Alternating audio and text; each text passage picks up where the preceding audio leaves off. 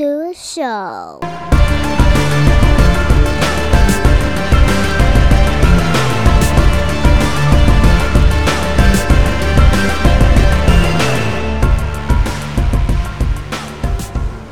What's up, everybody? Welcome back to another episode of Off the Mats podcast. And thanks everybody for listening. It's been it's been a wild week. Y'all aren't seeing it on the inside and on the back background of it, but it's it's been wild over here. So uh this week's guest, I'm going to be welcoming Mr. Chad Kuhn from over at um, Team East Coast BJJ. And um, Chad and I are gonna just kind of open up and chat learn about his uh, martial arts background and what got him into the game. And you all are going to be along for the listen. So Hmm. thank you all, and thank you, Chad, for joining us. Yeah, man. How Thank you you. feeling? I'm feeling good. I'm feeling pretty good. Good, good, good. So I guess just jumping right out there and really want to know your martial arts journey. When did that begin for you? Like what what kind of propelled you just into martial arts period? Yeah, so um I started like most guys my age or most kids my age. I'll be 48 years old this year. So grew up, you know, kid of the 80s. Um so my dad got me in karate, you know, back in the day. Um I've always been kind of small in strat- stature. I'm tall, but I'm thin. Even now I'm, you know, I'm 6 foot 160 pounds ish on a good day. That's my heaviest. so I always grew up as a small kid. My dad wanted me able to, you know, defend myself if I ever needed it. So what'd you do in the 80s? You found a karate school, you know? Um, so I was, you know, pretty heavy into karate back in the day and uh, uh, went pretty hard for about, uh, I'd say three or four years. Got to like my brown belt and then got to like middle school and high school and kind of lost the interest for it. And, you know, other things piqued my interest. And, but something always brought me back to martial arts. Even in high school, I would go back to karate for a little bit. And then I'm like, ah, I wasn't digging it. And then I'd do something else. Uh, did boxing for a little bit. And, um, and then when the UFC really hit, I was a junior in high school when when the UFC hit, um, but really didn't know what it was until after. And I went to like Blockbuster Video and saw those videos, and I started renting them all. Right, and uh, something really piqued me about Royce Gracie. Like, um, and I've said before on other shows, like I don't want to say that my the people I looked up to were getting beat by him, but they did what I did. Right, they did some type of Yeah. karate or striking art, and this little dude in pajamas are choking everybody out and you know i'm like what is this and you know i found jujitsu later on in our area in canton ohio there just wasn't anything around um like that like grappling um in 2004 is when i started my jujitsu journey Okay. All right. yeah Like right before the UFC really hit with the Ultimate Fighter and everything. yeah yeah yeah so mma got really big when i started jujitsu too so that whole Mhm. seeing that progression was crazy too Yeah, I always say with the the MMA crowd, mm-hmm. and well, I'm a comic book fan too, so I'm a fan of two things that have very passionate fans, I guess, maybe, Yeah. or uh, passionate or temperamental. It, it depends on what day both right yeah But you know, when when 2005 hit and Ultimate Fighter dropped, and then Brock Lesnar went to the UFC, mm-hmm. all of a sudden everyone was interested in martial arts. right So, and, and my myself included, I I was in on the UFC a little early, and then kind of out. My my buddy uh, was a black belt in Taekwondo, and his parents they rented. You know, UFC one for him at a Yeah. local video store, and we Mhm. sat in the basement. Where I, I want to say I was probably a sophomore when. so this is this might have been ninety five when they rented Okay. the the VHS for us, and you know, I think he was a freshman, I believe. Yeah. Uh, he actually he might not have even been in high school yet. I don't know. Um, but we all sat in the basement, watched it, and we were excited. We're like, "Oh my god, that was Yeah. crazy! That little dude was choking everyone." And Yeah. you know, just like our minds were blown. And you know, we too kind of stuck around. But as time went on, I think my buddy he was done with taekwondo. I was then interested, and I was like, "Oh, I want to do martial arts. I want, Mhm. I want to try it." I never at that time got around to it. I was just, you know, still focused on you know your high school sports, yeah like football, basketball, stuff like that. And you know, around, you know, you started 04. Right. I started training much later, but I had a deep interest around the same time. Gotcha. So, Yeah, I couldn't get enough MMA back in the day, right? Because that's all like that's the only people we saw doing any jujitsu. It wasn't like today where we can go on YouTube and type in jujitsu or whatever and just see any match you want to see, right? And really locally in Ohio, MMA was blowing up too, even on the amateur scene. So I went to a lot of like amateur fights and me and my buddies were always doing something like that. We just couldn't get enough of it. yeah, when we were kids, it's funny. We we had a we had one pair of boxing gloves, just Yeah. one, and we would one person would get the right, one person would get the left, and we would one hand box. That was our extent of martial arts of any sort. It was just like punching each other in the head with one pair of gloves. And then eventually we ended up getting a second pair. We beat the piss out of each other, and it was like, okay, we don't know what we're doing. Like, we should probably stop this. You you always have Yeah. that one guy who, you know, you know, we're all street fighters. You know, you have that one Right. guy who can fight, and it's like, no, no, I know how to fight. I'll show you guys. Yeah. Okay. Hey, that one boxing glove's kind of like UFC one. You remember Art Jimerson wore one glove, Yes. right? Yeah, I remember I remember seeing that, and you know, we still go back and watch UFC one and still kind of think like, wow, one Yeah. glove. one glove. Interesting. Okay. All right. Well, you know, you got the other hand, you know, to grab on if you need, but Right. wow, right. one glove. Weird. Yeah, 'Cause I don't think they had like the the four ounce gloves. No, there was no. You didn't have to wear gloves. Well, no, no. I mean, just in general. Oh, in anyway, like, general, they probably did someone- not. someone thinks to themselves, you know, maybe I'll get some smaller gloves, you know, and I can grab on. But I, yeah, re- I- I, I really go ahead. think hearing that. I think Tank Abbott. Remember Tank Abbott? Who can't remember oh, him, right? yeah. I think he's the first one that wore like a fingerless glove, and it was like those Mhm. lineman gloves football players wear. I think he cut the the. I don't know if he cut the fingers off or if they came like that, but uh, he was one of the first guys I remember wearing a glove. Yeah, Tink. It, it, it sounds like he he probably just cut him off. He probably like just cut Tink- him off. He was that guy. He'd be sitting at the bar. They call him like, "Hey, so we got to fight. Uh, are you good tomorrow?" yeah, Yeah, yeah. I'll be there. Dude was Yeah. exciting. Yeah, he like he was. I know my buddy loved Tank Abbott. He just Yeah. loved the brutality of that dude. And I think one of my buddies, he stopped watching UFC once they started wearing gloves. Oh, okay. He, he was like, "No, no, no, no, that like gloves are for pussies." He's like, "I guess." Um, that, unfortunately, that friend passed away uh, Okay. in, in 2010, and it's like I look at stuff now where where uh, MMA is, and and where I am as as a grappler myself. Mhm. You know, it's like I wish he was still here because Yeah. I Oh, know for sure. he would be in for all of this so much. Yeah. So, so right now, where you're where you're at in your martial arts Mhm. career, Yeah. because we're you know 19 years uh jiu-jitsu Yeah. then at this Mhm. point Yeah. like when you uh kind of got into it in the beginning like what were some of the um i guess were there any concerns coming in because again coming from a karate background doing some boxing so i don't know if you had any wrestling None. know, Zero. so- And still don't. hey, I, I feel Yeah. like with us on the mat, it, it- sometimes it's like, look, man, I know wrestling is key, but uh, you know, we fall into you know our old habits. You know, Oh, for sure. Yeah.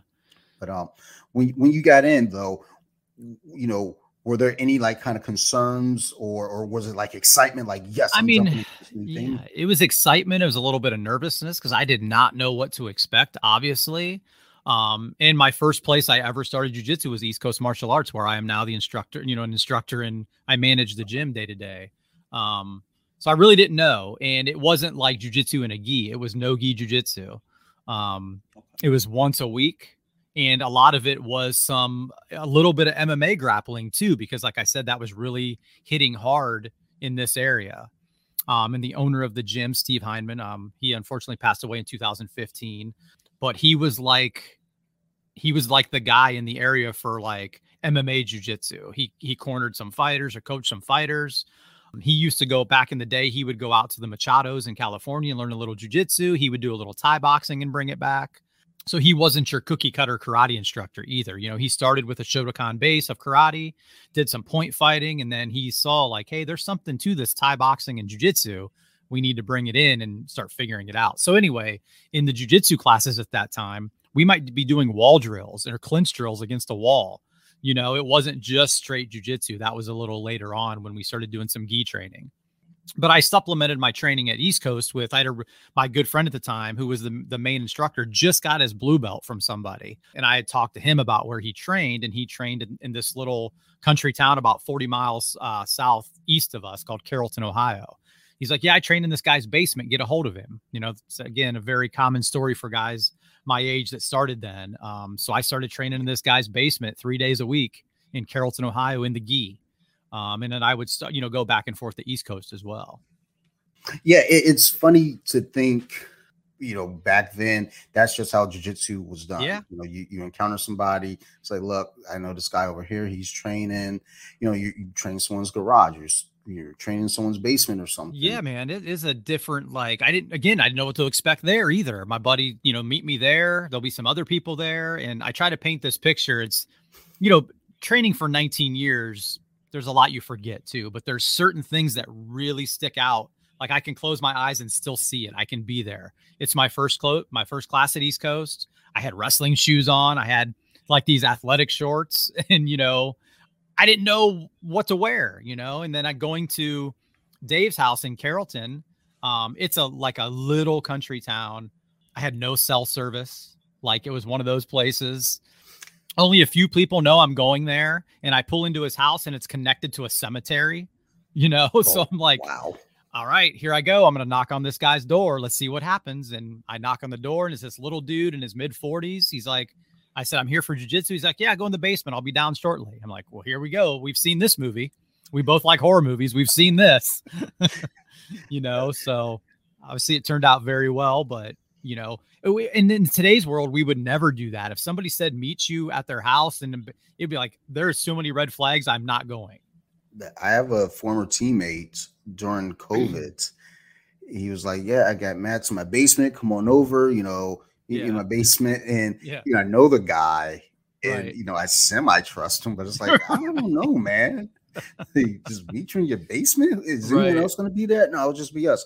Uh, you know what? I you know, I'm, I'm getting kind of a cough. Like, no, that's right. Fine. Don't worry about it. I'm not worried about COVID. Well, I am. So, I am. Yeah. I, am just going to go ahead. I don't want to give it to you. I might have it. Like, right. Uh, yeah. These days, that's just not the gig, you know, yeah, that you run into now. It's like, it, it's very, very much, uh, uh, you know, system where you, you go online, you find a gym, yeah or you see a flyer. I mean, yep. I don't know that flyer thing is still probably not too much, so much, but, yeah. but, from time to time, I you know I hear people like passing out flyers. It's like that's wild because that's the a thing, right?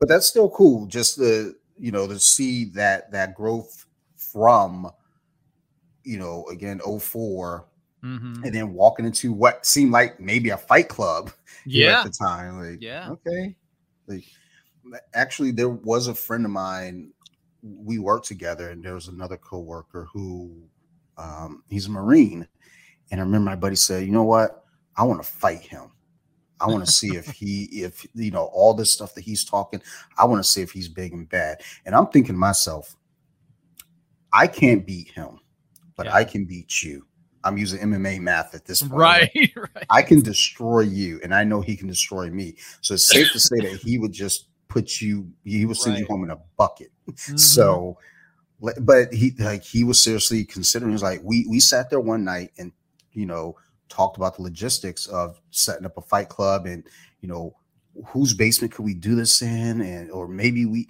you know on on sundays when the office is closed we had like this little uh it's a loading dock area. It was like you know maybe we can get the guys together and you know let's let's do a fight club you know, this was I, I want to say was uh this might have been 2007. So I that's yeah, I, I, didn't start training myself until 2015.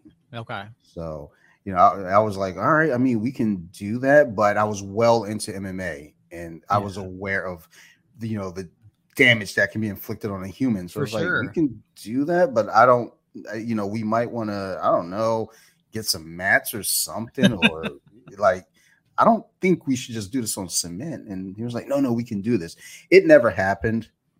But, you know, when I look back on it now, I'm part of me is like, I wish it would have just so they could learn a lesson. Right. But then I'm also glad it didn't happen because I didn't want to see my friend get sent home in a bucket. You know, Right. it's just like, oh man, like not again. Well, Um, that's it. You know, jujitsu and martial arts in general. I guess jujitsu more has opened us up to like you don't you don't know what you think you know or what you can do to somebody, right? I mean, there's some bad dudes that walk among us, and we you have no clue, and most of them don't even look the part, especially in jujitsu. Right? It's Yeah, the I little mean, nerdy dude that's yeah. going to tie you in a knot really quick. I mean, you look at Mikey uh, M- Musumeci. Yeah, It's like that. You look at that guy, you're like, oh, that's the sweetest little kid. You know, he's Yeah. such a nice guy, and you know, you you do the wrong thing, and and the thing is, he he seems like such a nice guy. He wouldn't even try to hurt you, No. entertaining you. He would just wrap you up and kind of yep, like, look, man, just stop. like, I don't want to do anything to you. you you're gonna tire out, and you're Yeah. fighting and fighting and struggling. So yeah, it- it's always the least obvious person For in sure. the room, yep, and then sometimes the most obvious person. yeah. It goes hand in hand for sure. Yeah. yeah. So, um, along your journeys in uh, jujitsu and just martial arts, at in you know knowing in the beginning, you know you all did kind of have uh, your training. It was more Mhm. so MMA geared with Mhm. jujitsu peppered in there. Right. Uh, down the line, um, competition wise or anything, did you ever uh, take any fights or anything? just thinking, you know what, It- I, I got this little bit in my pocket. Let me go try. yeah, it no, not MMA wise. I never ever thought about doing that. Um, I was 29 when I started jujitsu, so a little older. Oh, yeah. Um, and at that time, I was I, I weighed probably a 130 pounds, 135 pounds. So I was really, I was really small. Um, yeah, never ever once gave MMA a thought. Fair enough. Yeah. Like, it, it's always that thought about MMA.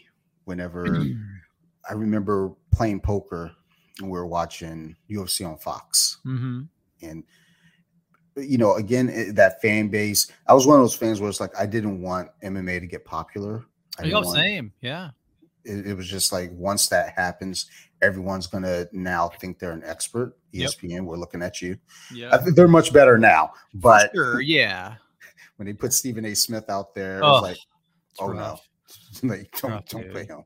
Yeah. But um, we were playing poker and uh, UFC on Fox was on, and a friend of mine, his girlfriend, I guess you know, a- a- as a grappler, like I'm, I think I was a white belt at the time, like fresh white belt yeah. but I was still like talking about the fights, like, oh, you know, you know, oh, there's an opening there. Oh, he could do this, he could do that. And you know, the girl goes, Oh, do you you do this? You you fight MMA? I was like, and I go, fuck no, I'm not getting punched in the face. I'm not letting no one hit me. yeah. Like, Yeah. like, i- if anything, uh, like if, if I told my wife the other day we we're joking, I was like, look, if I got hit, I'm playing dead. Yeah. Like- I'm out.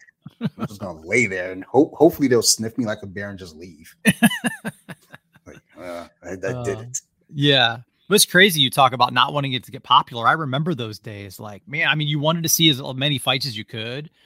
But I mm-hmm. remember obviously going online and buying tap out shirts, right? When if you saw somebody, if me and you saw each other in those shirts, we knew we trained or we knew we were involved. And then it Yep. started getting into local, you know, Dillard's or whatever store. And it's like, oh man, you know, now everybody's gonna have it. Yeah, it, I mean, it was our own. It was our secret club. Yeah, you know, we For knew. sure. It, I, and I mean, I, I sometimes think that with jujitsu, again, I want, I want there to be growth. I want growth within our community, Yeah. but there's also the thing that happens when they start to monetize it in a gross way. You know, you you want to get paid for your services, but Yeah. what I mean is like, oh well, I don't know anything about jujitsu, but I'm going to buy a jujitsu gym and I'm going to run it like this kind of a business. And meanwhile, you got people that are like, that doesn't make sense. Why, why would you do it this way when we could do that? And, and you could see that with more so with MMA as it started to grow, you started seeing, you know, tap out shirts in the store. Yeah. Like like in Sears. Yeah. which good for them, you know, Yeah. growing their brand and and Yeah. you know, ultimately our goal is always to make money and and secure our future. I think, you know, on the other side of it as a fan, it's like, man, I don't want I don't want you to though. I, I want I want this to stay our Yeah. And you wonder, like, you know, we get a little this is kind of off topic. Well, not off topic, but when Mask, the main guy from Tap Out, when he passed away or when he got killed in that car wreck, right? Mhm. It's like, what did that change for them? Would would he have sold out? You know what I mean? Would he have went to the the easy route with the money and everything? I don't know if he would have, you know. I don't know. It's hard to say Yeah. because that's a lot of money I'm sure they got and offered. Well, yeah, it, I think that's just the thing too. It's like when you have such a big, impactful event that happens where he Mhm. passed away, he lost part of the trio. Yeah. You know, it It's not It almost kinda- right. yeah, yeah, it, it's just like it rocks the soul, and they're like, okay, well, you know, you kind of justify in your head, well, Mask would have wanted us wanted us to do this, or you know, maybe you know beforehand was like, look, man, we shouldn't do this. You know, we don't know. Yeah. but yeah, I feel like once tap out gear started hitting, you know, the mainstream, Yeah. and then UFC went from Spike to Fox, Mm-hmm. and then it was just like, and then you start seeing there are video games, but when THQ started Mm-hmm. making the games, that's a bigger, bigger company. Yeah. It's like, uh oh, all right, Right. And the games were actually relatively decent. Like, Yeah. good control. Yep. So I mean, it, Yeah. it's it's good that it grows, but at the same time, like I said, like we all had a secret clip. If I saw you with a tap out shirt, Yeah. you know, I knew. It was like, Yeah, oh, absolutely. We, can start talking. Yeah. The first UFC game I ever played was on the Dreamcast. That was the first. Oh wow, You remember that? yeah. So I what I had uh the first Xbox, and Okay. we rented uh UFC, and this was when I was kind of I wasn't in anymore. I was like out of the I was out of the loop, but I knew you know you, every so often you see like Tito Ortiz's name pop Yeah. up or Yep. you know, uh Ken Shamrock's name pop up, you see, and then Chuck Liddell's name popping Yeah. up, uh Jens Pulver. And I was Yep. like, okay, who are these guys? So I, right. I rented the game and I, I was like, I don't like this at all.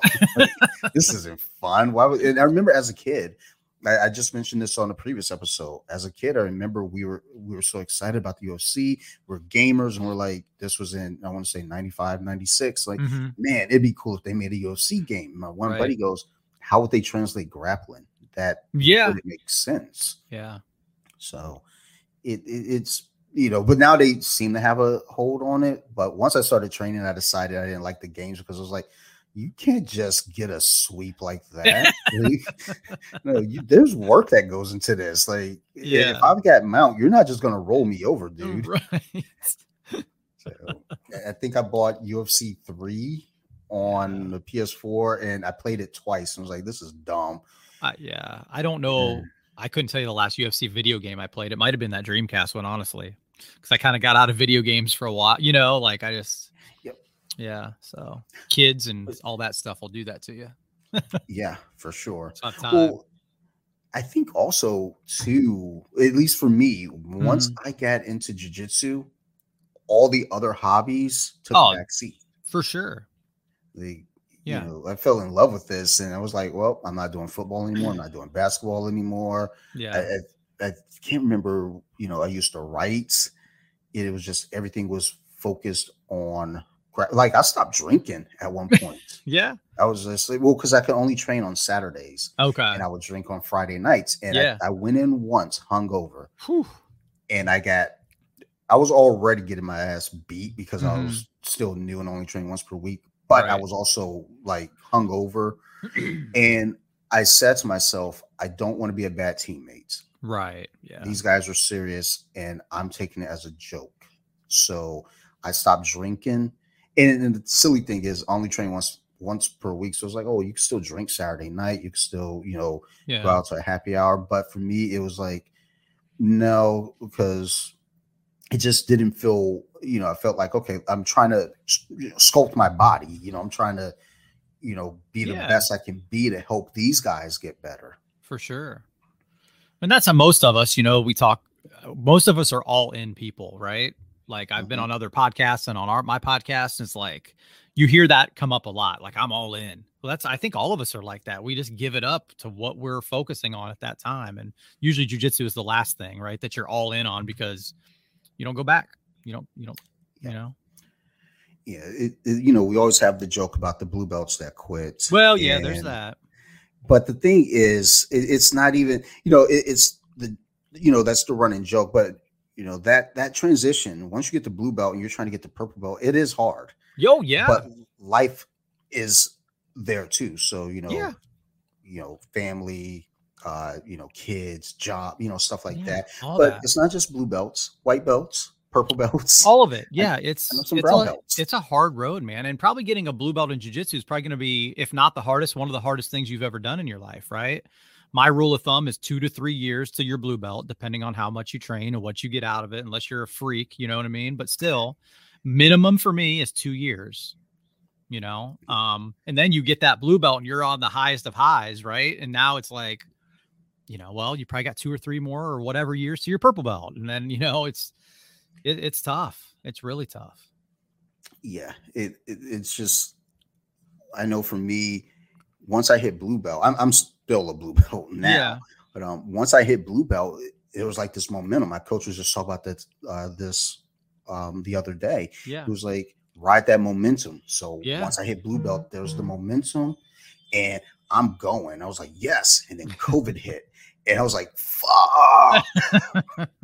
like, but but I didn't know there was secret like like training clubs behind closed doors, except for the one guy who said, Yeah, come over to my house and train in my basement. I was like, Mm-mm, yeah, no, like it's just us. like, I don't know, man, because that was a tough like, time, man. It was it was so that when we got shut down in Ohio, it was like it was like right around St. Patrick's Day. And I remember having these conversations with all this stuff coming up. And somebody's like, Were you guys gonna close? I'm like, not unless somebody makes us. And I'm like, How's that gonna happen? Right. And then it's boom, we're done. Um, and I had a friend, so I'm a black belt under James Klingerman out of Indiana, and one of his black belts had uh, texted me and said, "Hey, I have some mats. If you guys want some mats, you can have them." So my girlfriend and I made the trip down and back to Indiana to get mats to put in our basement. So me and her trained a lot, and I had one guy from the gym um, that would come over and we would train like once a week. Um, but man, that was a tough time.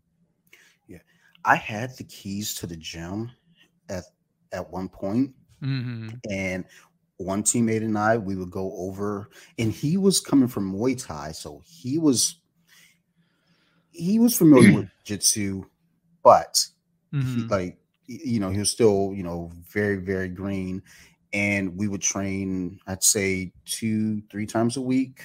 Right. And you know he, like he and i were very similar in the fact that we we were shut-ins. We we were like look we have all our you know gym equipment at home or, or you know treadmills weights and things. So we did all our regular training at home and then we right. meet up at the gym. And meanwhile, and and the thing that sucked about it is like me being a you know a relative fresh blue belt mm-hmm. um at the time, and him you know kind of a uh, I would say intermediate white belt. Right. Um, it's like it's like the blind leading the blind almost. Right. Right. So as we're learning, it's like we're not really we're, we're getting reps in for sure. Yeah. Like, but we're not adding anything new to the to the um to the menu. Yeah. And Uh, you know, I find out once everything opened back up, oh, wait a minute. You know, there are a bunch of brown and purple belts, you know, holding, you know, training sessions. Right. You know, whether it be in a garage or at the other gym. I was like, damn it, man. Like, like I wish yeah. I would have known. Yeah, and it's it was such a touchy time, you know to what to do. We weren't still sure on what it was, right? Or how sick you could get or what, you know, there were yeah. so many different, yeah, but we don't want to get on that, no, that no. topic. Yeah. That's it. Um, but yeah, it, it's like, you know, growing with the sport and just watching it move. Mm-hmm. It, it is fascinating. And again, with you having the, the, the experience that you have now, mm-hmm. you know, being in this deep, it's like I'm, I'm sure you've seen, you know, again the beginnings where you're here and then even just where the game evolves and it's changing. So like for you as you've continued on this journey, mm-hmm. like are you or have you been kind of in a position of like being kind of stuck in your ways on on certain things like when the leg lock game started getting big where you're like ah we don't need leg locks well, no it's not that it's just we're behind man it, it's we're behind because like i've told some of my students when i started jiu-jitsu in 2004 depending on where you were if you were at a traditional gym leg locks were kind of a no-no it was kind of an insult it was like don't just leg lock me pass my guard and beat me like a man right like that's kind of the mentality there was you know like so now it's just we're playing catch up, and there, I have a lot of guys that are into foot locks and leg locks now. And the good thing is like they're going out and gathering all this knowledge and watching the videos, and I'm watching too. Um, but some of them are a little deeper into it uh, than I am, and they're bringing this stuff back. And I'll have my purple belt. Uh, one of my purple belts, Dan Candry, is awesome at the uh, single leg X to foot locks, and he's learning some heel hooks. And I'll have him teach class um, and show this. You know, we don't it doesn't have to be me teaching the class. Like every, I always walk into like the gym or into my classes thinking, I'm going to train my replacement in a way, right? I want all these guys to be able to teach a class if they can. And I think it helps them progress as well. Like I started teaching jujitsu as a two stripe white belt, like in the gi, um, just because it's what we had to do at the time.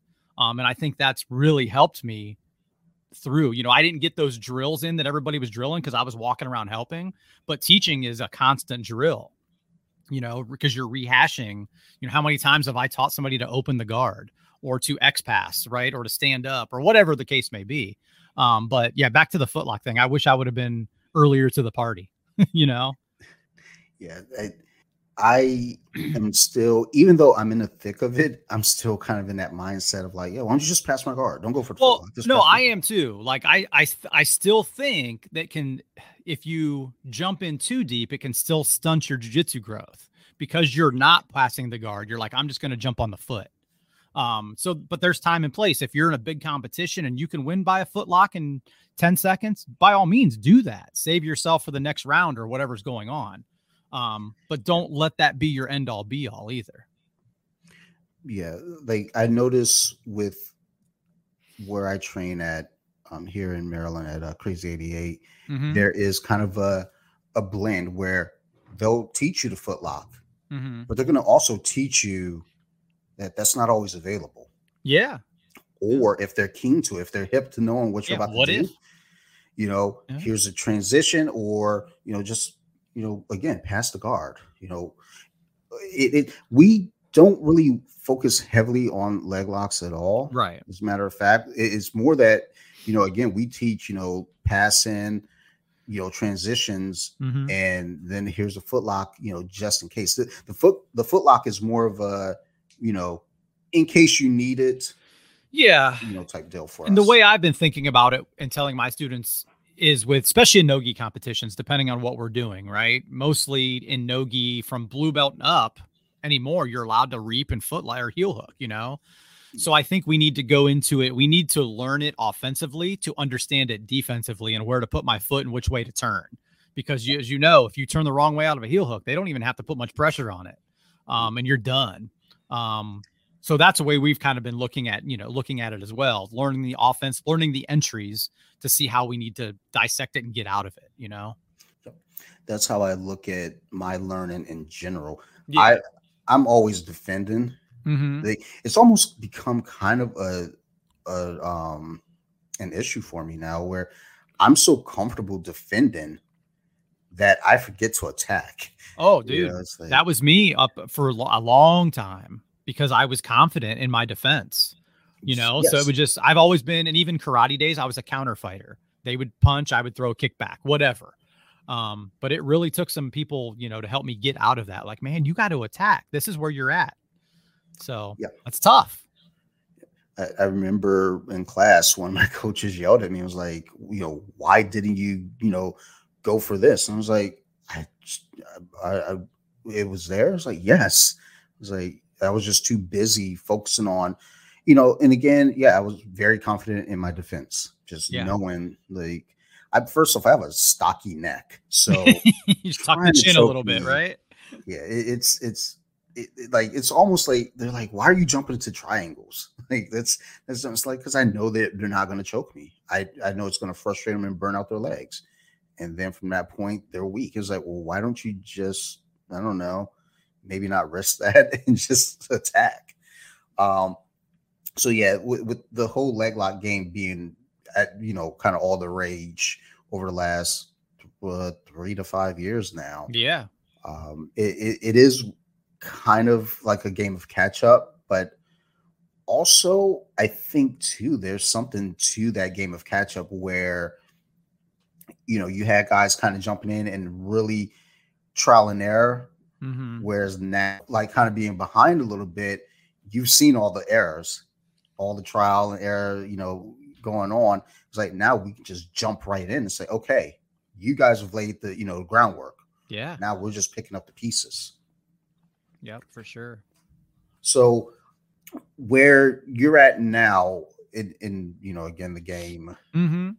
what would you say is you know some of the bigger challenges for you all now as a as a grappler, as a coach, you know, just as a you know uh, artist in general? Um, you know, I don't think I don't think there's that many hurdles anymore, right? There's so many avenues out there that you can learn and watch and travel. Um, so for me, it's it's I always tell people like when they come in our gym, like it's an atmosphere that we've created, right? A welcoming family atmosphere. Way different than you know, back in the day, there were some gyms you would walk into and, you know, you're like, damn, man, we're going to fight today. it's going to be a scrap. And you're still going to get good jujitsu now, but things have changed in that way more than anything, I think. And I mean, you know, I'm always, I watch jujitsu all day long. That's what I, that's what I sit and do. I have it on the TV no matter what I'm doing. If I'm eating or, you know, even if I'm doing something on my phone, jujitsu's on in the background. So I think that's the biggest thing is just, you know, trying to keep up with what's going on. And, you know, I train, full time with my guys, you know, a couple times a day sometimes. Um, so yeah, I don't I don't think there's as many hurdles at least. So I'm lucky too where I don't own the gym that I train at, but I run it day to day. I run, I manage the gym, and I'm the head jujitsu instructor. And we have other programs, and we have like a tr- traditional karate program, but we add some jujitsu into it for the kids. Um, and we have kickboxing and a fitness class, and you know, youth jujitsu. We have a bunch of stuff going on. So it's that kind of cliche cliche thing when they say find something you love and you'll never work a day in your life, right? So I was lucky enough to come across being able to run our facility when I was like in my early 40s. But I was, you know, in logistics and warehousing and all that, you know, blue collar stuff before. And you look back, you're like, man, how did I do that? And obviously you did it because you had to, and it's the only thing you knew, you know. Sure. Um, but man, if you can, and I have, I have twin boys that are 19 years old now, and they're going to college and getting into what they want to do. And I'm like, man, don't rush. We put so much pressure on young kids, 18, to figure out what you want to do the rest of your life. Like, and you know, how many people do we know that have, have a master's degree in whatever and they're not doing that because it wasn't, you know, and they have all this debt. And man, I just told them, like, try to figure it out. If you don't want to go to college, don't go. Yep. Figure it out, you know? It's when I, you know, I have a you know soon to be seven year old here, and you know it's a ways away, but she always talks about you know what she wants to do when she's when when she grows up.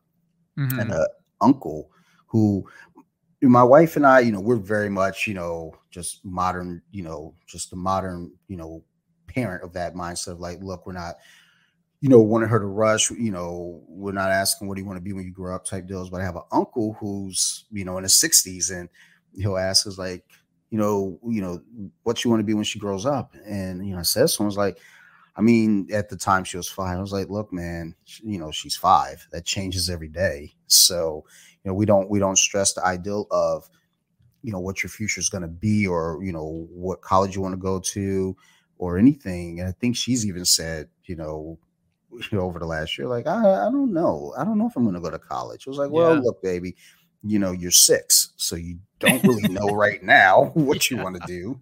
So, you know, let, let's take it day by day and, you know, when the time comes. Yeah.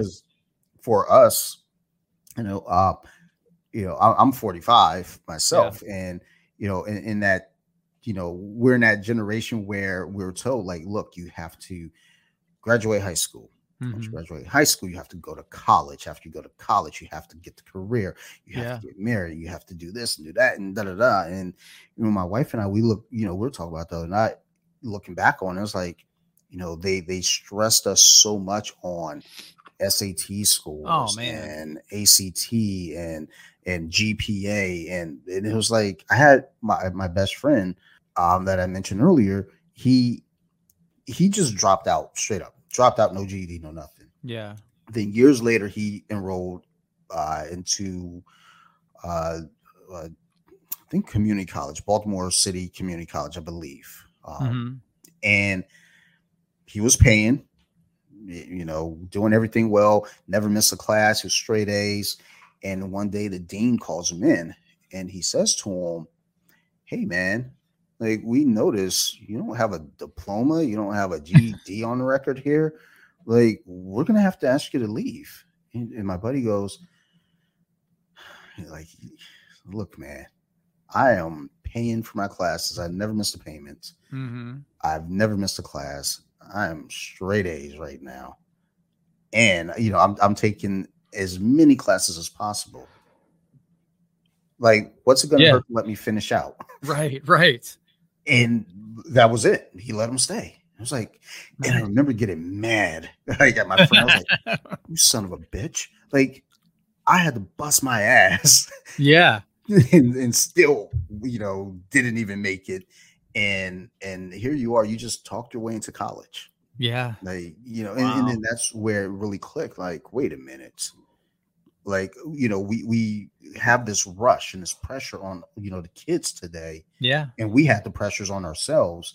And it's like no like you said there's no rush. Just no, no. And I think I, you know, luckily my like my parents never told me I had to go to college. And really, I mean, I didn't have the grades to back it up. It's not that looking back, I probably had a lot of test anxiety and all that stuff. Like I, I graduated high school, I've told people with like a 1.9 average. It was oh, terrible. I was We're terrible. Parking our cars in the same garage, Chad. Yeah, man. I was terrible. And it's not that I didn't, I just didn't, I didn't, I wasn't interested in what we were doing. You know what I mean? Mm-hmm. Like, mm-hmm and looking back like i had a knowledge like i was a sports fanatic like i could tell you anything right? That's what again we're the all in. Whatever we're yep. interested in we're going to be smart and very intelligent about what we're talking about. Um but man it was school school was tough for me man. Yes like I, I was the same way. I just did not care. It's yeah. like I would go in and just do the routine. But yeah, if you if you ask me anything about college basketball, oh man, college football, yeah, uh, and, and then it started becoming NFL and NBA. Yeah. If you ask me anything about those those two sports, and then NHL as well, yeah, um, I was I can give you all the stats. Yeah. I can give you you know all the stats from like you know 70 1975 up to current you know, I knew everything. It, it was almost a thought like, oh, this dude's gonna be he's gonna work for ESPN or he's gonna be a coach or something. Jeez Louise. Yeah, man. And and that's just the thing. It's like we have a passion. We, you know, yeah. we had a passion. We love sure. one thing, but that wasn't something that was available for us in school to yeah to, to excel at, right? Yeah. Yeah. Uh, it even now, like when I talk with my one friend, and I know one of the the you know hot button you know terms these days is that nobody wants to work. Right. and i said to my friend because she had said this to me and i told her i was like i don't think it's that nobody wants to work. I think it's just that we all have passions yeah. and and desires that you know we're, we we're, we're in love with. And like for me doing this podcast mm-hmm. i'm not getting paid for it but yeah. I put a lot of time and effort into doing this, and, and, even saying that now, I'm like, maybe I need to find a way to fucking get paid for this. I don't know. like, find a company like, hey man, you need somebody like you know, like give you some mediocre podcast. I can do this for you. I I'm really good at getting you just to the start line. Right. Um, but it's like when when you know we have a passion for something.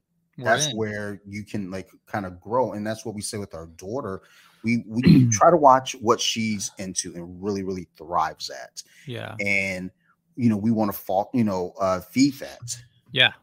Yeah, that's what yeah, that's what you got to find and figure out what they're interested in. My uh, girlfriend has a daughter who's 7 years old, so that's what we've been doing with her is like, "Hey, try try track there's this track and field at our YMCA, right? Like, "Hey, let's go do it for a month and see what you think." And hey, you're during the summer she's going to do uh, da- dance and ballet and you know, just just figure where you're at. She's tried karate a little bit, haven't got her to try jujitsu yet.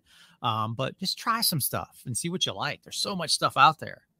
Yeah, absolutely. It's it, it's a different world now where we can I think there's a lot of freedom in the ideal of saying, "Hey, I want to try this," and there's always a way to make this your career. Uh, and I, I, know my grandmother years ago told me when I went into um, education, she says to me, "Jake, I would highly advise you not to do this because you're not going to make a lot of money." Right. Because she was in the education field. And I says to her, I was like, well, grandma, I understand that, but I would rather make less money being passionate and happy about my job right. versus making a lot of money and coming home miserable, which, you know, that did happen at one point when I was in health insurance. Eh, like I was, eh, you know, coming home just depressed and and having panic attacks at work and right you know then when i got out of that and really sunk myself into jiu-jitsu and and really kind of started finding something that i was enjoying again all of that dissolved and yeah you know that's where we're at yeah it's you know like I, I was telling you about i was in warehousing and logistics forever and i didn't until i got out of that um i didn't realize how miserable i was you know, you just yeah. kind of go day to day and you do your thing. And I, you know, I worked my for not being in, you know, going to college and um, not being a good student. I always figured out things and learned very well. You know, like ex- mm-hmm. you know, I started off driving a forklift and then I worked my way up to like the lead person and then I became manager of the whole place. You know, um, yeah. and for somebody not going to school back 10 12 years ago i was making good money you know really good money, had my own cell phone, a computer, and you're like, man, I got all this stuff. And then when you remove yourself and you don't do it anymore, you're like, man, that sucked. I was yeah. miserable every day, you know? Yeah. No, and you just don't know. I, you know, lo- unfortunately lost that job for some disagreements with certain people. Um, but it was the best thing that ever happened to me. And when I lost that job, I'm like, crap, what am I going to do? I have kids, I have, you know, some responsibilities and, um, what am I going to do? But think you'll work it out, man. Think things will yeah. will work out. I think you know what really is kind of the underlying theme and all of that though too is mm-hmm. hard work. You're, yeah, you're a hard worker. Yeah, it like I was never really you know again I wasn't the best student, but I think part of it was I just didn't care about yeah. what they were trying to teach me. Hundred percent. Yeah, hundred percent. But but you know it it it started turning into this thing where I could take tests very well. Mm-hmm. I like you put a test in front of me, I, like I don't even have to have read anything. I'm going to, I'm passing the test. Yeah. I, I look at job interviews that way too. It's like, look, just let me in for the interview. I, I, got this covered. Yeah. And then meanwhile, I get the job. I was like, shit. I wasn't expecting you to actually hire me. Right. Um, right. Which has happened too many times. Like with health insurance, it was like, uh, like I, I was for sure not qualified for it was uh working uh the call center mm-hmm. for uh, uh Kaiser Permanente. Okay. And I was not qualified. And somehow they're like, hire this guy. He he you know, he sounds like, you know, because part of it is I do care.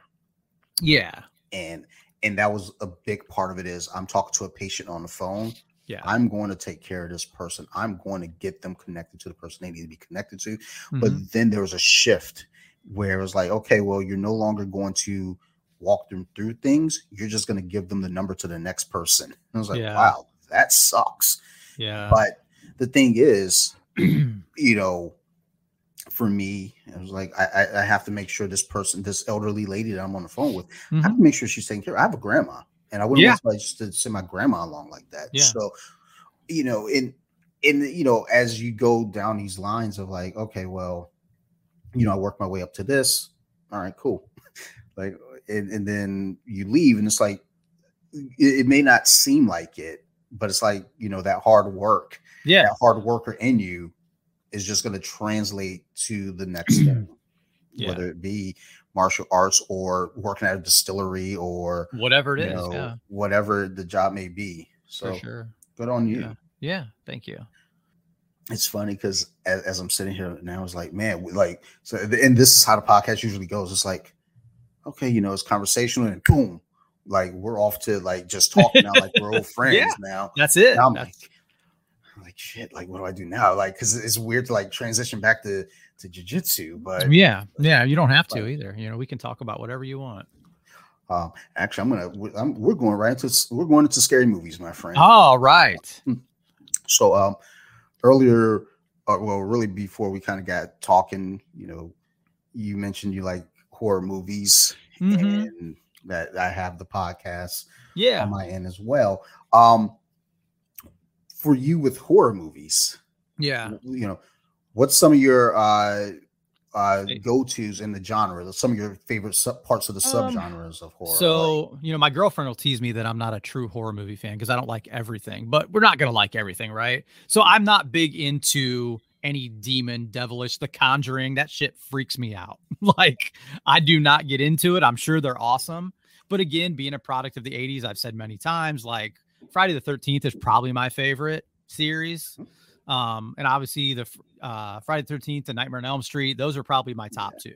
It's hard not to. And I like that 80s. Like today, there's so much I figure like CGI and special effects. I like the rawness of that time. Um, yeah. That's why I like the Terrifier. I feel the Terrifier mm-hmm. movies are like that, right? And hopefully they stay that way because I think that second one probably made some good money for what their budget was. You know, yeah. I think um, they just put the uh, first Terrifier back in theaters because did they really? Now, yeah. now the hype is behind it. People are aware. Um, yeah, people really digging them. Yeah, yeah. So, um, I like that genre. Obviously, the '80s genre of horror is awesome, but last year we saw a lot of good horror movies. Like we went through all like Smile. I thought Smile was good. Yep. Um, what else? We have the Barbarian. Yep. Barbarian was good. Um, you know what I liked more? I didn't think I was gonna like it. Was uh was it Black Phone? Yeah, I was just about to say uh the yeah. Black Phone with Ethan Hawke. Yeah, like I it was way different than what I expected. And it I like that one a lot. I keep trying to I have a friend who he, he just he's like I'm not interested in that in that movie. It's it seems just very like formulaic and da da da. And I'm like, yeah, I mean all of them are though technically. Yeah. Yeah. But what I really loved about the Black Phone is the aesthetic. It yeah like it felt like I was watching. It was supposed to take place in '79, mm-hmm. I believe, and it felt like I was watching a movie that was made in 1979. Yeah, yeah. Uh, versus there was another movie X that came yeah. out, and that was supposed to be set in 78. And it did not feel like it, it had its, you know, kind of moments, moments right? but like it what it really felt like to me was a bunch of 20 somethings from today cosplaying as you know people from the 70s yeah yeah and it, it was just too polished it, it felt shiny whereas right. when you look at the texas chainsaw massacre from 74 halloween right. uh the uh Black Christmas, there's a grittiness to it and and a dullness to the um uh you know to the film itself. So yeah. it looked like again you belonged and that film belonged in 1979 yeah i agree that's a great point maybe that's why i liked it as much right it's that again i don't like the big effects and stuff right you want that yeah. again you want that rawness right of, of the horror movies mm-hmm. And not everything's mm. going to look perfect. You know, look at that first Nightmare on Elm Street when Freddy's walking down the hall and his arms are, real, you know what I mean? Oh, like, yeah. real weird. And it's like, oh, that's not real, but that is freaky. like, I remember watching that as a kid, and like, I thought that part to me looked ridiculous at the time because yes. I just didn't understand. Yeah. But as I got older, it was like, you know, it was like now I get it. That's how I feel with several movies though. Like The Exorcist didn't become scary to me until I was an adult. As yeah, kid, it that. was just it was goofy to me. I was like, okay, this is stupid. I don't get it. Then when I turned, we watched it. We just actually did an episode on it um a few months back, and we were talking about how yeah. you know we were talking about everyone's age when they first saw The Exorcist, mm-hmm. and I think I was ten when I first saw it. My Ooh. buddy, I think he said he was sixteen or seventeen, and my wife, I believe she was 14 when she saw it for the first mm. time. And and the thing about it for all of us, I think they all got it when they saw it because they're older. I didn't older, get yeah. it.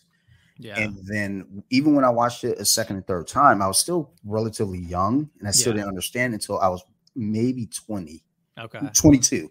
22, I saw it and that's when it hit me. I was like, holy shit. This is messed up. Like, I don't want to watch this anymore. No. You It- imagine in today's world showing that movie to a 10 year old? like, Oh what? God. Oh, well, so my my buddy who did the episode with me, his wife and daughter came along for the episode. Mm-hmm. His daughter, I believe, just turned 13 or 14. yeah. So, and it was around her birthday. So for her birthday, she wanted to watch The Exorcist. Whew. So they let her in. yeah. And it was interesting to get her perspective on it because one thing that we kind of thought about for each of us is that uh, my buddy and his wife grew up uh, ca- Catholic. Okay. My wife is uh, Pentecost, Pentecostal. I'm uh, grew up Lutheran, Okay. and then the daughter doesn't have any kind of religion in her life.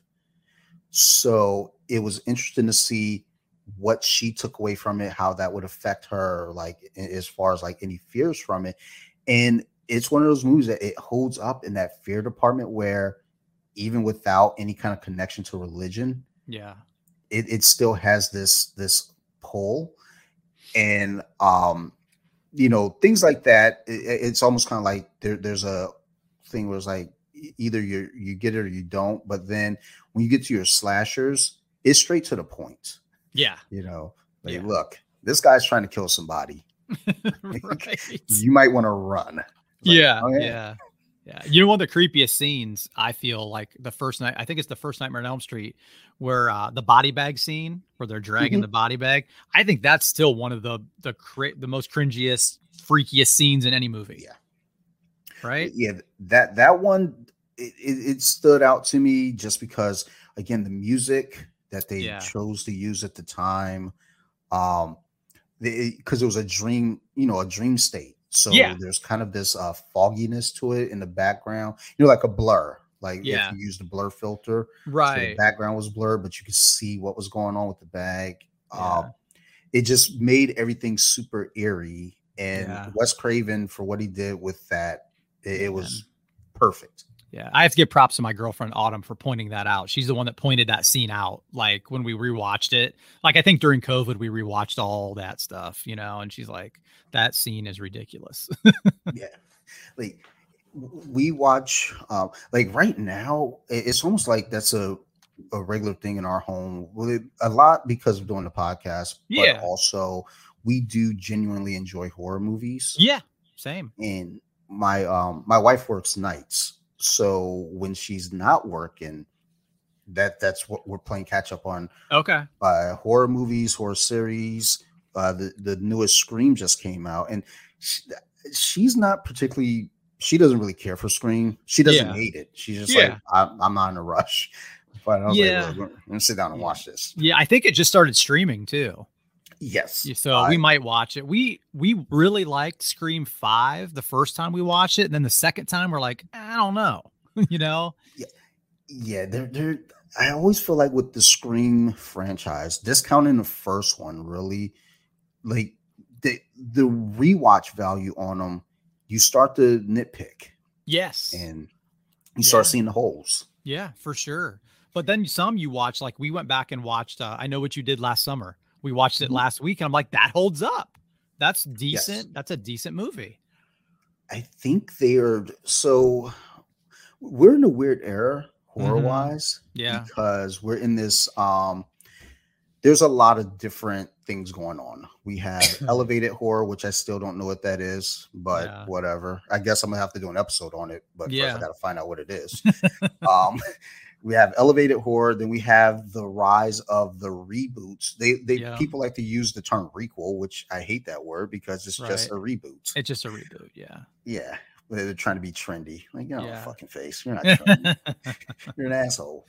Yeah. Um, but with we're in this weird period where at one point you do a remake or a reboot and it was just so bad. It was like, why are we doing it? But right now, I think we're kind of in a relatively decent spot with reboots where they are paying good honor to the originals hmm and then given a decent story for new people, but also still making it worthwhile for the people who watched it before. Yeah, uh, yeah. Scream being one, uh Hellraiser being another one, which I'm not big on Hellraiser, but yeah. I actually enjoyed the new one. Yeah. But it's probably because I wasn't really a big fan of the. the See, I didn't like. I didn't watch. I haven't watched the new one, but I, I'm with you. I did not like the old ones. Yeah, it's it's just not. I don't know. There's just something about it. Just it didn't take for me. But I watched a new one. I was like, okay, yeah, this is digestible. Okay, like I can do it. I, you know what? I have not watched the new Candyman either because I like the old one so much. So it's weird because I'm the same way. I love that original one. This yeah. new one, it's weird, but I think why a lot of people look down on it is because there's this ideal that they really wanted it to be the original. Yeah. And it's it's it, it it's its own thing. Yeah. It's fine. Yeah. Um I would say it's if it's you know if you know you you got time to kill, watch it. Yeah, yeah. I'm not saying it's bad. I I'm just saying it's like it's not a go. Like I see it on my um you know op, you know I guess on one of the apps it, it pops up and I'm like yeah I could rewatch it. It's available. It you know but there's so much more that I have to catch up on. I'm sure did we? I, I, don't know if we did episode. Yeah. like I do so many episodes of things. I don't. I need to start making a list. so we watched when uh, my girlfriend and I moved in together in 2018. Um, we hadn't. We didn't have Wi-Fi yet. You know, we didn't have anything. But she had an old TV with a built-in VCR and the Candyman movie, and we watched that on that old TV, and it made it so much creepier watching it on a VHS and that old TV. It was amazing there's a charm to that man. Yeah. It's it's like when you watch again, like watching the Black Phone and just yeah. seeing that aesthetic. It's like, hmm, there, there's this charm to watching older films right now with uh my So You Like Horror mm-hmm. podcast. Mm-hmm. We are working on horror through the decades. Okay. So the the the podcast only comes out twice per month. Okay. So you'll get one week, you'll get, you know, like a franchise or something. And then the next, uh, in two weeks later, you'll get a decade. And okay. one thing that I find interesting watching these movies per decade is putting yourself in the place of someone watching film in that time period. Yeah. Why the film would be scary for someone in 1920 or 1930 or 1940 we yeah. just wrapped up the 60s. And one thing we said about films from the 60s, it's like 60s is where horror changes. And it's like you start thinking about horror as a kid. Mm-hmm. The, the 60s is the firstborn child. And it, has got all these rules and restrictions, and they start right. to kind of like bend the rules. But then the 70s is the second child, and they're they're allowed to break all the rules. right. They're like, wait, wait, why aren't they getting in trouble? No, no, it's okay. It's good, it's right? Like, wait a minute, she's doing what with a crucifix? yeah. Like I couldn't even show a boob. Right. You know? Yeah, makes sense. Um, yeah. But you know, as as you you know, kind of watch these older films, especially the way that they you know were, there is a charm to sitting down and watching Carrie or mm-hmm. The Omen or uh, Dawn of the, the, original Dawn of the Dead. Yeah. And, and and and just watching them, you know, in a dark room and you know on a VCR. Yeah. You know, like one of my friends, she says to me, we were trying to find Dawn of the Dead. Mm-hmm. It's not available here in the US for streaming. You can't buy a copy, nothing. Yeah. She was like, I have a VHS copy if you want to watch it. I was like, oh man. okay. Yeah. I, I, I got to find a VCR now. Right. but, and, but it, it's there's so much magic to to this genre. Mm-hmm. and and and again it's like like we were saying with the tap out shirts. Yeah. You know if i see somebody wearing a, a nightmare on elm street shirt i was like oh you're my people. Yeah. Like we're we're, we're in a club. And it, it's i think horror is uniquely different in that not everyone wants to be in that club. Oh for sure. Yeah. And then what's your level of horror? Like Mm-hmm. You know, you can watch something, but are you gonna watch Terrifier? Watch Terrifier two and and get back with me. You know? Yeah. Because they're definitely that second one. They definitely were pushing the line at some points. You know. I have a, a buddy. I messaged him, and I said to him, was like, "Hey, would you be interested in doing an episode on the horror podcast?" And he, without hesitation, says, "I want Art the Clown." I was like, like I, I I hadn't planned that one yet, but like because you know it, there's some things where you just have to kind of prep yourself. Yeah, and I think Terrifier is one of those things. Um, you know, uh, Saw, Hostel, things like that. Yep. It's like you have to kind of prep yourself. Mm-hmm. Whereas, you know, my speed, I, I am a slasher guy. Yep, me too. But I do enjoy, you know, a good possession film. It's yeah. just hard to find a good one. Yeah. Because, you know, what do we have? The Exorcist, The yep. Exorcism of Emily Rose, and really that's kind of it. Everything else is fine, but mm-hmm. they're not great. They're like, not great, right? There was one called The Cleansing Hour on Shudder. Okay. It was we watched it just kind of out of like, oh, let's just put this on, and we ended up really enjoying it. But it's like no one knows about it, so it's like you know the, to even say like this this could possibly be in in you know up there in that not exorcist tier, but right, you know, it's a good one, but no one knows about it. So it's like, huh, well, again, I'm in my own club. So. right, right. I keep my girlfriend keeps wanting to watch the Skeleton Key. I have not. We have not watched it yet. Is it a good watch? Oh yeah, for yeah. sure.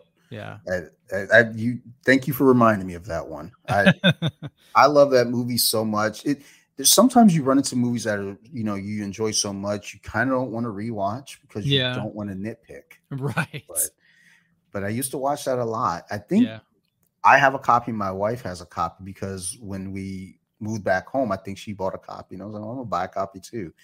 Not thinking like, oh well, we're, we're gonna move back in together. Like, oh yeah, but um, yeah, that's definitely a good watch. I would, I highly recommend it. Um, it, it's just without even saying anything to you know to spoil anything. It's just yeah. one of those movies where when you when you finish it, it's kind of like, what the fuck did I just see? like, okay, it, it, but then it makes you want to go back now and rewatch because it's like now I have to break this down. Right. Yeah. Well, I'll have to watch it. We'll definitely have to watch it for sure. Yeah. Um, all right. So our time is getting close to that that marker. Yeah. I know you got to get to the rest of your day. So let's go ahead and uh, wrap up here. Yeah. Um, so Chad, thank you for doing this. And and yeah, I know we had some uh, you know, time uh shifts and whatnot. And you know, I appreciate your flexibility for and sure. working with me on this. So thank you. Yes, um, sir. Before we get out of here, do you have any shout outs or mentions that you'd like to drop? No, I mean Instagram. I'm uh Team East Coast underscore BJJ. If you want to check out some jujitsu stuff from our from our academy, um, I do also have a podcast with one of my blue belts, Terry Seaton. Uh, it's called the Limitless Radio Cast. Um, okay. We're getting really close to episode 100. Uh, we started right. it was kind of a pandemic project. We started it in January of 2021. Um, so just keep it going. Mainly, pretty much all jujitsu stuff. Um, but got a lot of good guests on, so check that out. And then if you're into, you know, I'm sure a lot of jujitsu people listen to you. Um, we have a sister company called Limitless Tape, like finger tape for your crooked, hurt fingers that we get doing jujitsu. Um, yes. So you can check them, check Limitless Tape out as well. So, okay, all right, yeah. Let's see here. I'm gonna make sure to put all that in the show notes. Yeah, man. Um, and I just um, I found your uh, horror podcast, so I'm gonna make sure I give that a follow and listen to some horror podcasts too. Awesome, thank you. And honestly, it, you know, if you want to come on be a guest on there, we could pick yeah. a uh we could pick a um a franchise or topic, theme, yeah. whatever, um, and, and, make it happen. So, yeah, you guys will probably you guys will school me on horror. Like I'm a horror fan, but oh, they, the funny thing is, it's like there's still so much that I'm like I'm I'm just figuring out. So yeah, I honestly look at it like this: we're this is all a big ride that we're on and we're all learning together. So yeah, that's cool. After after an episode airs, like uh-huh. we, we, we just recorded the one on the 1960s and we started watching the documentary on Brooke Shields and they brought up an excellent point for the 60s mm-hmm. that would have fit perfect in that podcast. And I'm like, oh, shit, yeah. missed yeah. it. Yeah. So we're always learning. Cool, man. That's good. I'll send. I'm gonna send you a picture when we're done here. I was uh Captain Spaulding for Halloween this year oh, or last nice. year. So play to your strengths. Yeah, you got to play. Yeah. um, so. Awesome. And um, as always, to everyone else listening, thank you so much. We do appreciate all the support, all the downloads. It, it's just like I keep saying, it's weird that this is even a thing for me. So I mm-hmm. appreciate mm-hmm. everyone. If there are any questions, concerns, criticisms, uh, anything, feel mm-hmm. free to shoot me a message at bjj.wiki on Instagram or Off the Mats Podcast on Instagram. Um, I've been mentioning, you all can email me at offthemats2020 at gmail.com. Although, don't be uh, surprised if it takes me a while to answer just because emails do freak me out when people are trying to scam people all the time. So just say you're you're reaching out about the podcast. Um, I want to give a big shout out to again my crew over there at Nerd Rage Radio, Bobby, Chris, Joe, Marilyn, Phil, Ricky, Ticky, all the fellas awesome work with episode 400. Um, and the Nerd Rage is where I got my start, and without them, I wouldn't be here. So thank you to those guys. Also, as you all were listening and probably heard us talking a lot about horror movies here just now, go check out the podcast. So you like horror? It's available everywhere. Uh, go follow the Instagram. It's all the words separated by underscores. So you like horror, and um, you know, have a good time. We're, we're not there trying to teach you about horror. We're just having a conversation, and hopefully you all enjoyed. And last but not least, I want to give a big shout out to my guest here, Chad Kuhn Thank you for doing this. Yeah, Thank you for Thank making you. time. And um, definitely want to have you back on again. It, cool. Like we we wrote into conversation like like we went to school together here. Right, so, man. That's cool. That's what so we want. Want to have you back. Cool. Um, so thank you for that. And sure. thank you again to everyone. Love you all. You guys keep listening to the show. I'm going to keep making them. Thank you, everyone. And bye. See ya.